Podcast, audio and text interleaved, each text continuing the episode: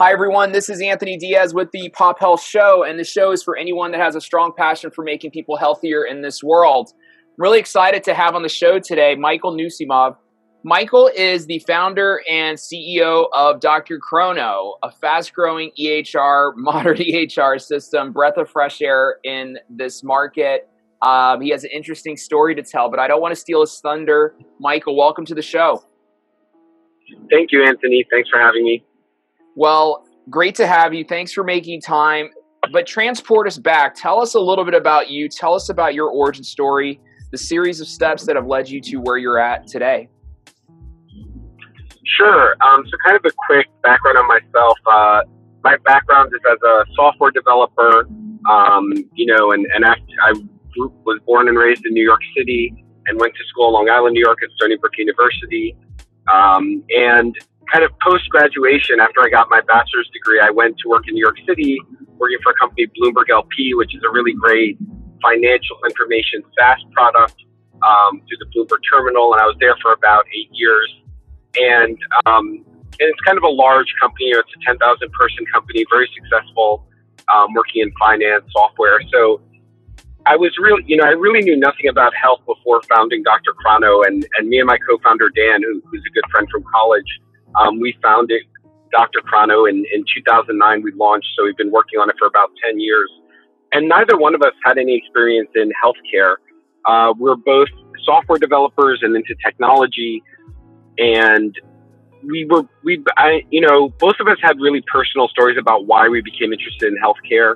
For me, it was spending a lot of time caring for my parents and helping my father with a lot of medical issues, going to a lot of doctor visits. And I just saw that, you know, circa you know, 2005 to 2008, um, you know, the majority, 97% of doctors in, in ambulatory, which is all the care outside of hospitals, were on paper for their clinical records. So, you know, the average doctor visit that I've been through many times during that time was, um, you know, you walk into the waiting room, um, you kind of are coming in cold. you didn't really necessarily get any homework, all the, anything to fill out beforehand. You sit in the waiting room and, and, you know, you sign in on the sheet they hand you a clipboard with some paper, you know, some Xerox paper to fill out. And, you know, when you're a young, healthy person, as, as I was, and I still feel I am 10 years later, uh, pretty healthy, is, you know, you don't have a lot of health issues. So it's, uh, you know, you don't have a lot to fill in. But at that time, my father had a lot of serious health issues, ongoing problems. He was taking, you know, 15 to 20 different prescription medications at any given time. He unfortunately would be hospitalized several times a year you know, every time he would go see a doctor or a specialist or a subspecialist to work on his care, I remember helping him fill out, you know, just paperwork. And every time I fill out different pieces of the puzzle, depending on the questions they asked, depending on what me and my father remembered at the time. So it was very challenging to, you know, well, there's just a huge inefficiency there where you kind of see, hey, there's a lot of effort wasted. There's a lot of knowledge that's not being shared across a care team there's you know there, just looks like you know to, from the outside as a technology person like hey these would be pretty easy problems to solve. And that was a bit of the origin story what really got us interested in, in healthcare. And i think my co-founder dan had similar stories. And even you know we're we're based here now in, in silicon valley and you know our headquarters is here in sunnyvale you know right in the heart of traditional south bay silicon valley scene. And a lot of the people we recruit today from executives to, to programmers to salespeople, you know, I still find there's a reason they're in healthcare. They all have kind of personal health stories on their own, caring for a family member that, that have really made them care about healthcare. And, and I would say after 10 years, you know, kind of touching on that origin story, which I've shared many times, you know, I was very naive coming into healthcare. I knew nothing about it aside from my experience as a consumer, you know, a patient. And, you know, it, it was incredibly hard. You know, I think if I knew uh, 10 years ago what I know now about healthcare, I really would have thought a lot harder about going into healthcare just because of how hard it is. And I think it's incredibly worthwhile, but it's, it's really a tightly regulated industry where there's a lot of competition, a lot of regional forces. Um, you know, like from health systems that are very regional, they have hospitals and doctors' offices on the ground um, that have a lot of power. So you know, what we've tried to build at Dr. Chrono is a modern, you know, electronic health record system, billing platform, um, patient engagement platform. Really, I like to think of it, my modern thinking is that we're trying to build Salesforce.com for ambulatory medical clinics. And, you know, we want to sell nationwide and, you know, we want to sell to all customers from a one doctor practice to, you know, a 200 doctor practice with multiple offices in multiple states with, with a complex, you know, central business office running these places. And today we do have customers all along that spectrum. And it's just incredibly challenging because um, healthcare often has, you know, I, I, actually saw a presentation by, um, it was a, a, Goldman Sachs and Mayfield Capital mm-hmm. presentation about a year ago in San Francisco around the JP Morgan conference. And, um, you know, again, uh, a little bit of a depressing stat for people in healthcare, but I think it's good to know how challenging the space is. You know, the average company that's that IPOs in, in healthcare technology versus the average just technology company, it often takes them uh, about one and a half times longer, about 11 years uh, to get to an IPO versus seven, which is the average for a, a normal tech company not in healthcare. And also at IPO time, their margins are often um, 50% worse than a pure tech company. And um, and you know, another a bit of a depressing stat, but I think it's good to know that that healthcare is especially challenging. And the reason I think for the margin, uh, the worst margins, and often the the longer time to be successful, is because of the regionality and the amount of customization that has to be done to fit in and integrate with regional health systems to communicate. You know, if you sell a customer in the Northeast and they're a small two doctor practice, you know, even today you could get away without being plugged into the local hospitals, the local HIEs, local registries. But as they become larger practices, there's a lot more customization and kind of one-off integrations you'll do for those customers to just get them, you know, if, if they're admitting a lot of patients from their practice or receiving a lot of referrals from a hospital, they need to communicate with that system. So it's, you know, there, there's a lot more customization like that and I mm-hmm. think as you get to larger medical practices, uh, the, the needs for customizations and custom data integrations with, um, you know, regional players and or, or even kind of sometimes specialty hardware um, is is very high. So you know, I think these are some of the unique challenges in healthcare. And um, you know, as I think about what our our platform is doing to try and help this, um, what, when I think of the Salesforce model, it is kind of having this openness of data where right. there's a lot of islands of data in healthcare where, um, you know, the, the Epics and Cerners and, and, the large health systems and hospitals of, of the United States, um, their technology is, is often quite old. Their APIs leave a lot to be desired. It's a very long, difficult process to work with them. Um, but in addition to that, even the health systems themselves sometimes have um, conflicting business interests where they don't want to just let everyone work with them, and they can use HIPAA as an excuse. They can use security as an excuse, but there, there, you know, there could be two hospitals down the road from each other that don't want to communicate, don't want to share health data because it's not in their financial interest. They're worried about losing lucrative patients. They're worried about losing lucrative referrals, mm-hmm. and and often their business model and their technology plans. Unfortunately, you know, that's kind of some of their secret hidden objectives. Is you know, hey, I want to create a network where every you know, independent practice in my region will plug into our system and it'll be really hard for them to plug into another system. So we're going to get really a lock in on, on their referrals and, and, you know, it's, I think it makes good business sense for them. But unfortunately, these are, you know, this, these are horrible things. I mean, imagine if in any other industry outside of healthcare, if, you know, Salesforce just refused to talk to, you know, some other marketing software vendor Right. You know, it. I, I don't think that happens in Silicon Valley. There's a culture of openness. There's a culture of hey, everything should have open API. So that's a value we really try and have at Dr. Chrono, and and you know we have an open API, and our goal is that every scrap of data in our system on on the EHR, the billing side, the practice management side, will be open for reading and writing. And I think we're well along that goal. I, I think we're nearly there on the reading part. And on the writing part, um, you know, we invest a lot of resources to, to constantly open up endpoints. We work very closely with customers who use our API. Um, you know, we have larger customers who, who have IT staffs who want to use our API. We have um, a lot of innovative startups that are kind of building the next Uber for healthcare, on demand healthcare apps that build into our API and are doing great innovative stuff. And, and we win a large number of those deals because we're one of the few EHRs and billing platforms that, that have this API and API mentality and openness.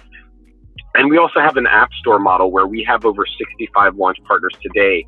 And it's really modeled after, you know, the iPhone and iPad app store where, um, you know, these 65 partners really, you know, can sell directly into our user base with one click. Our customers can, Dr. Chrono users can start using um, any of these 65 partners using their OAuth token. So, you know, they can log into, say, ZocDoc or Demandforce or PatientPop with their Dr. Chrono ID and, you know, automatically, you know, that ZocDoc, ZocDoc app, for instance, will have access to their Dr. Chrono data. You know, there'll be a synced app. And I think that's a business model where we're really far ahead of the curve and far ahead of the competition, where I think the majority, you know, even, even today, um, you know, EHR adoption has, in the last 10 years, has gone from about 3% of ambulatory providers using an EHR when we founded the company in about 2008, 2009. And today it's well over, you know, 85 to 90 percent mm-hmm. of ambulatory providers using some kind of EHR as recorded by Medicare. And, and they set a pretty low bar for, for what that means. But, you know, it's, it's really ubiquitous. And, but unfortunately, you know, 70% of those installs are not cloud based. They're legacy systems that um, may or may not even uh, be supported anymore. They may be kind of on their, you know, end of life plans by, by whoever ended up acquiring these EHR and, and billing systems. And, you know, they don't have APIs. I mean, you know, the majority of software that sits there running on a desktop or server just doesn't have APIs. Just the technology isn't there. Whereas cloud based systems, it's a lot easier and a lot more natural to have these APIs, have these app store models, kind of the Salesforce model versus, right. you know, I'd say the, the legacy Oracle model. And so, you know, I think you know, over the last 10 years, uh, tremendous progress has been made in terms of adoption. I don't think I'd ever meet a doctor today, and, and certainly not anyone opening a new medical practice who just thinks, hey, I just don't need an EHR. I just can get by with using paper. Um, there's certainly still people in the market who, who are using paper workflows, or even if they have an EHR, there's still paper workflows. When you go into hospitals that use Epic and Cerner, there's still a lot of paper charts around they're still floating around. There's still a lot of data hybrid workflows.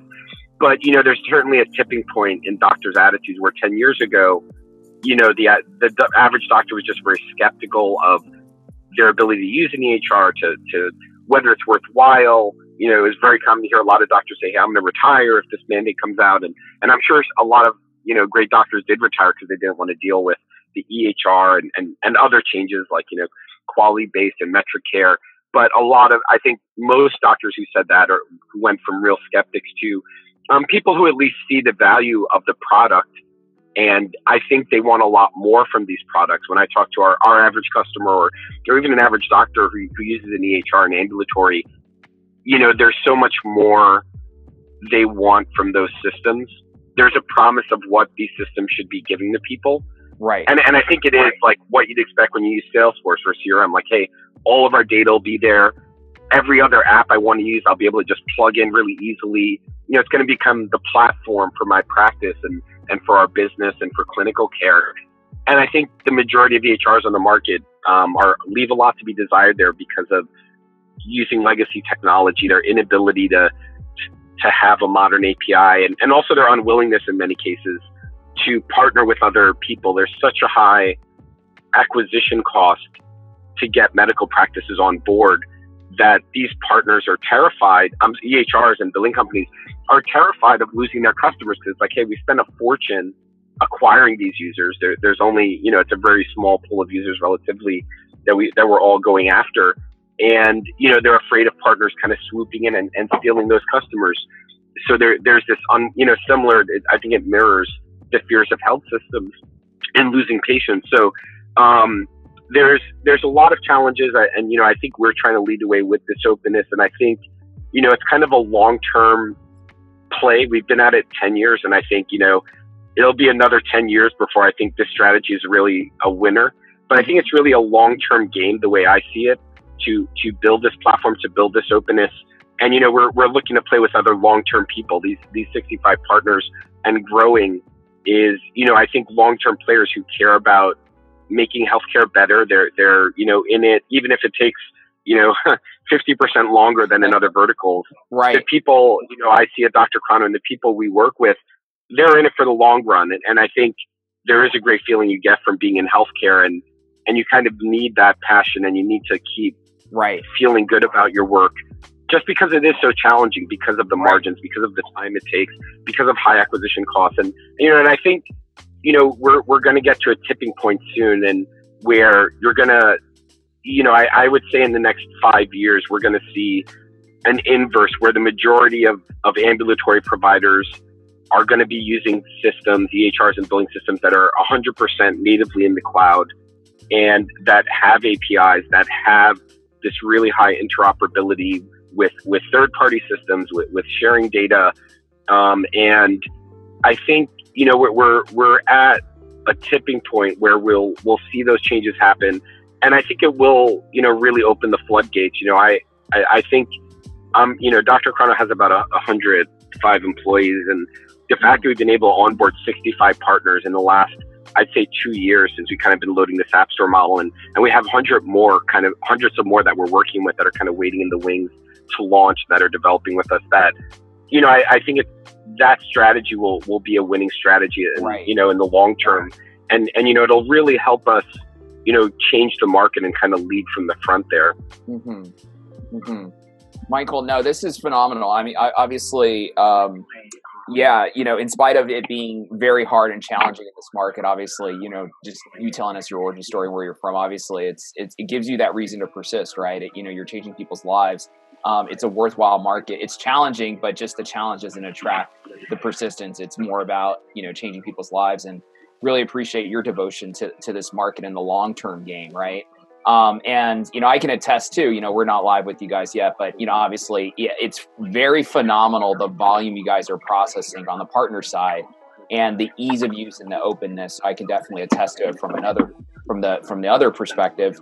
But um, you've cited some interesting things that Dr. Chrono is doing, right? So, you know, mobile openness, strong partner networks. You guys are building a really interesting compound effect that you know you may not see this year or next year but obviously all these services you know the ubers for health that you guys are opening up are going to converge and eventually add this tremendous value in the market. But tell us a little bit more about how you see tell us about the vision of healthcare uh, uh, the future of healthcare according to michael. What do you see happening from just a broader perspective? Payer providers right? You guys you know, yeah. enable a lot of billing right? You know the payer and provider market healthcare in america is changing. How does how does what you're doing play a role in that? Or how do you see these these pieces all coming together. Um, tell us a little bit about the possibilities you're seeing in the future. Yeah i think you know and, and kind of the way I, I think of Dr. Chrono's business is that kind of our tip of our spear into the industry what was our mobile EHR and, and kind of we're a technology and product company first on that mm-hmm. clinical record. But where we make the majority of our revenue and where I see our long term prosperity coming from is by handling kind of the revenue cycle management of our clinics. And, and you know, our, our goal is to make it zero work for these clinics to get paid by insurance companies and patients. And, you know, it's interesting because the majority of our competitors in this space, I think, have come from the other direction. They were billing and revenue, billing software and revenue cycle management companies that then kind of launched in EHR. So we really came into the space um, you know, starting 10 years ago from the other direction, starting in that EHR world and, and moving into the billing and RCM side over the last 10 years and getting very serious about it now. And I think that's a trend we'll continue to see. I think on the billing side, there, there's lots of innovation out there. There's lots of different models, and it really is. I would say it's it's too close to call which models will really dominate. But I would say that the the billing for for the average, you know, when, when and we're looking at ambulatory medical practices, so independent clinics. Um, it's only going to get more complex. I don't think it's going to be getting simpler. Right. I, I think it will get more and more challenging and more and more complex for clinics to do this themselves. So one of my takes on the market is that these clinics will be outsourcing it more, and the majority of rev cycle and billing co- and and just to define what rev cycle management is it's in addition to giving software to the practices we actually submit uh, every single medical claim for our customers who are using that RevCycle services on top of our software. So we have a very large staffing model where we will provide the staff for their back office that will, you know, code claims, submit claims, deal with rejections, send statements to patients, mm. you know, get credit card swipes from patients. And we're trying to do this in a very tech forward way.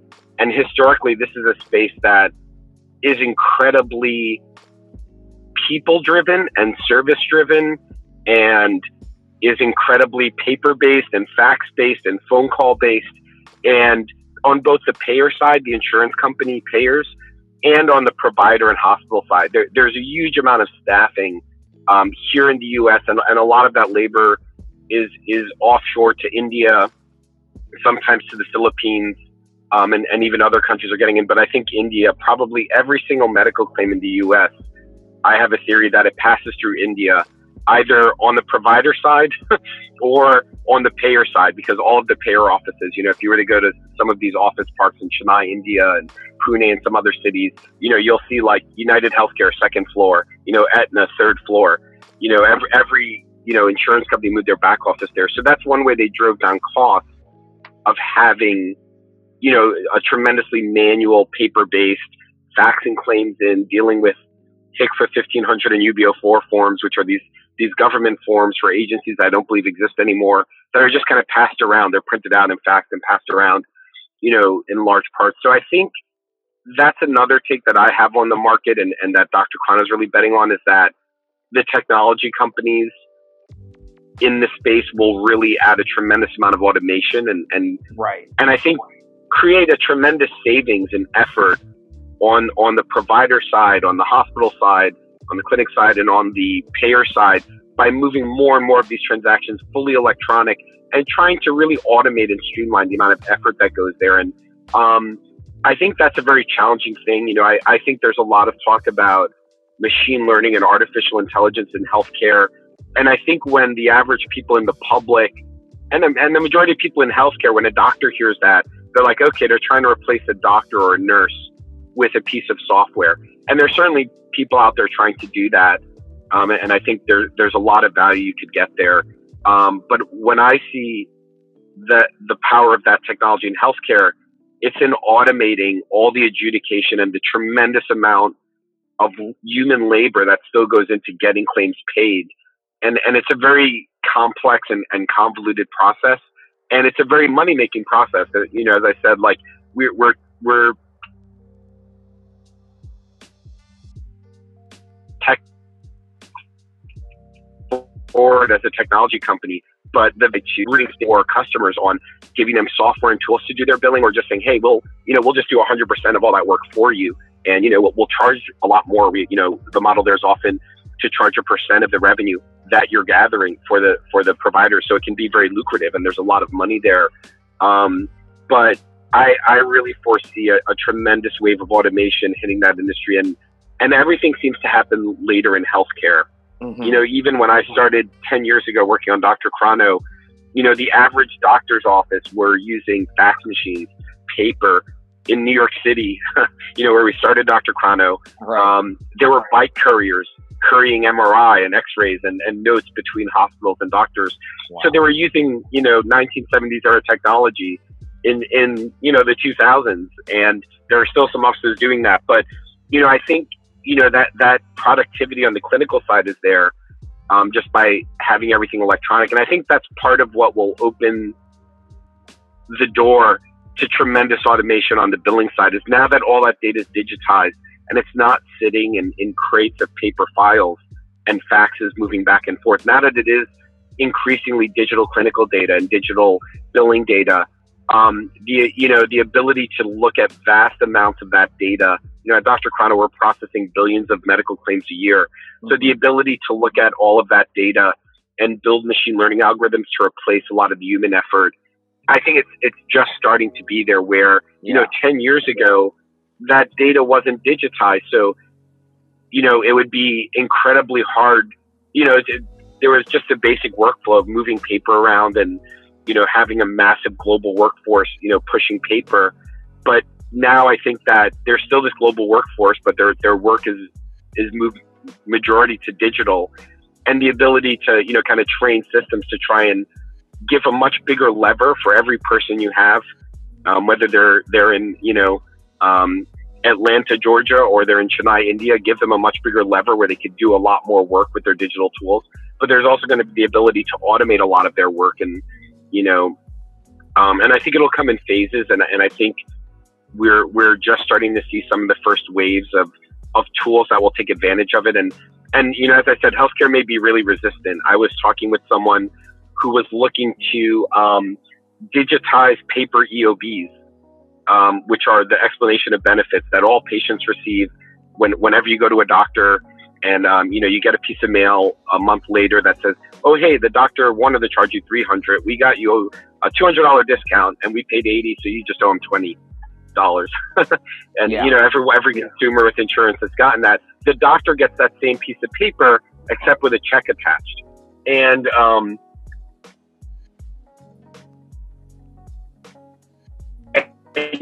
you know, someone was asking me, "Hey, is there a growing market? Is there a good market?" In I said, "Yes, we have a huge need for that today.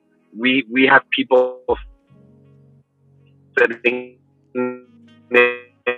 there's no like magic bullet that just automates all of them. They're very regional. Every insurance company, every Medicare in every state, their forms look a little different. So you need different algorithms to digitize them. You know, and I would like to say, being at the spearhead and, and the forefront of moving things fully digital, that I was like, you know, scanning in these EOBs is kind of a, you know, hey, that, that would have made sense 10 years ago, but now, you know, that everything's going digital. But I think stubbornly, it, it's still, you probably still have another 10 year window where that technology will be incredibly valuable because we're in this transition and, and such paper workflows will be very stubborn and stick around, I, I think, for, for decades. And, and I think the market is slowly moving away from them, but similar how on the doctor side, there were doctors like, yeah, I'm just going to retire if you know you make me use an EHR and I and I can't just you know interact with patients the way I'm used to. I think there's you know for every doctor there's at least ten other non healthcare people working in the billing you know the billing and insurance side.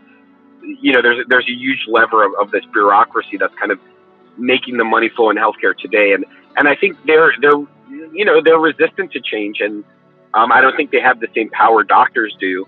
Um, but there's certainly just an inertia there where, you know, as I said, a lot of this labor was outsourced overseas to India, to other places. Even in the U.S., it's, it's often outsourced um, to places where, where labor is less expensive. You know, there's huge back offices in Atlanta, Georgia, other, you know, just other places where it's, it's less expensive to live. And, and all, you know, nationwide insurance carriers have their back offices in lower cost areas, which makes a lot of sense. And, you know, I, I think there will be this slow transition. So that, so I think, you know, for sure, I, I think it's easy for the public and the news media is very caught up on the automation of clinical workflows for providers. And, and I think there's a place for that. And, and we're seeing a lot of progress on those tools. But I think a little more under the surface, the insider view is that this automation, you know, I think there's at least a 10x kind of um, tooth to tail ratio. You know, the, the two being the doctors and nurses and caregivers who are giving care, and there's probably 10 extra bureaucracy backing them up,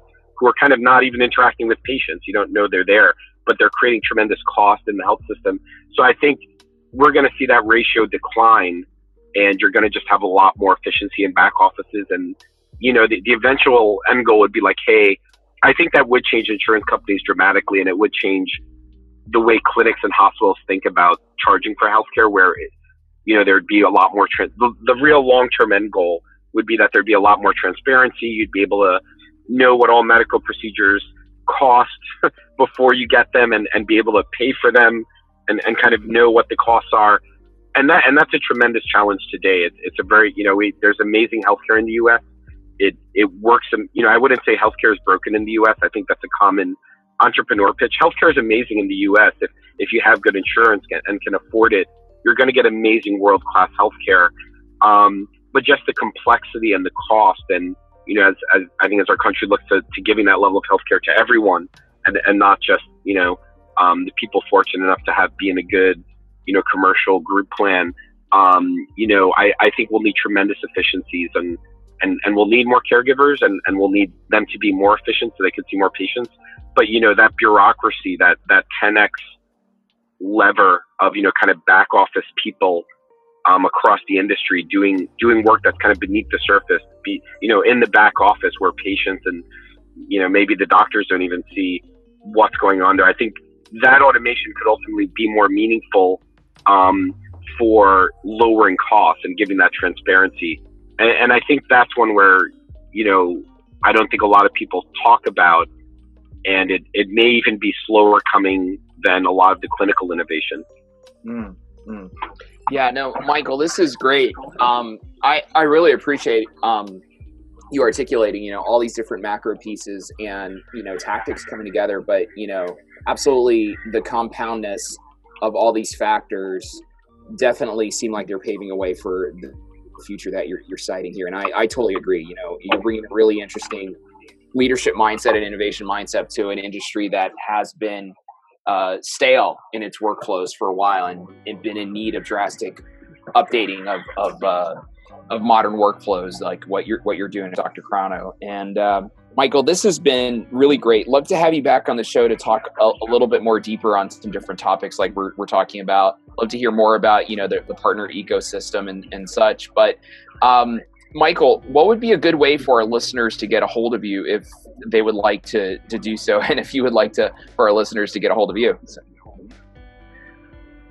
Sure. Um, you know, I, I, would say first, if, if there's someone who's interested in, you know, potentially working with Dr. Chrono, if, if they're entrepreneurs and innovators in healthcare, um, they can just go to Dr. Chrono and, and sign up for, for an account for a free trial. They could go to drchrono.com slash API and you know take a look at our public API. You, you don't have to sign an NDA and wait six months to see our API. You can go get a free account and and start building against the API immediately, and and just kind of see what our system's capable of. Um, so I think that's a great way for anyone who, who's a potential innovator in healthcare to work with us. And and we have a growing team beyond myself that's just focused on working with those partners and building an ecosystem and, and answering their questions and helping them build their product and go live. Um, so that's a great way for people to engage with Dr. Chrono as a company if, if they're innovators.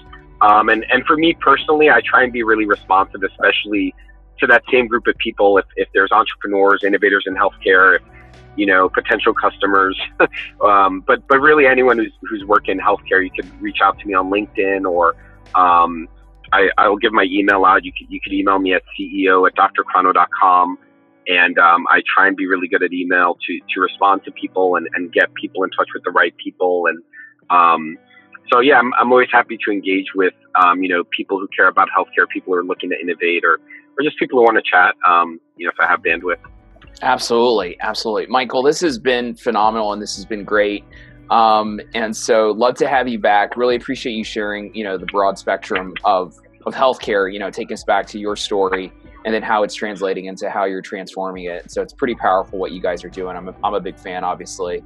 Um, to our listeners out there, again, this is the Pop Health Show. This show is for anyone with a strong passion for making other people healthier in this world. Michael, again, thank you so much. This was great. Thank you, Anthony. Thank you so much. Appreciate it.